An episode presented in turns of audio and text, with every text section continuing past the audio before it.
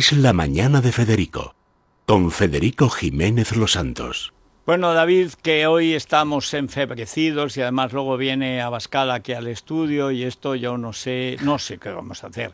Cuéntame rápidamente lo de ayer y lo del fin de semana que nos espera. Rápidamente, Europa League, tres victorias españolas, nos ha ido mejor en la Europa League que en la Champions, ganó el Granada 1-2 al PSV Eindhoven, 0-1 la Real al Rijeka y 5-3 el Villarreal al Sivaspor en un partido muy muy completo y con ocho goles, que siempre es divertido y este fin de semana tenemos una liga que se centra todo en el clásico. A las 4 mañana ese clásico en el Camp Nou entre Barcelona y Real Madrid.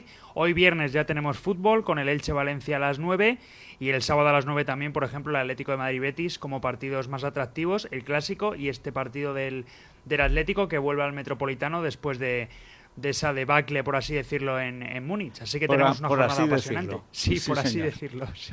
Muy bien, pues nos vamos rápidamente a las noticias de cercanía. Enseguida estamos de vuelta con ustedes. Es, es,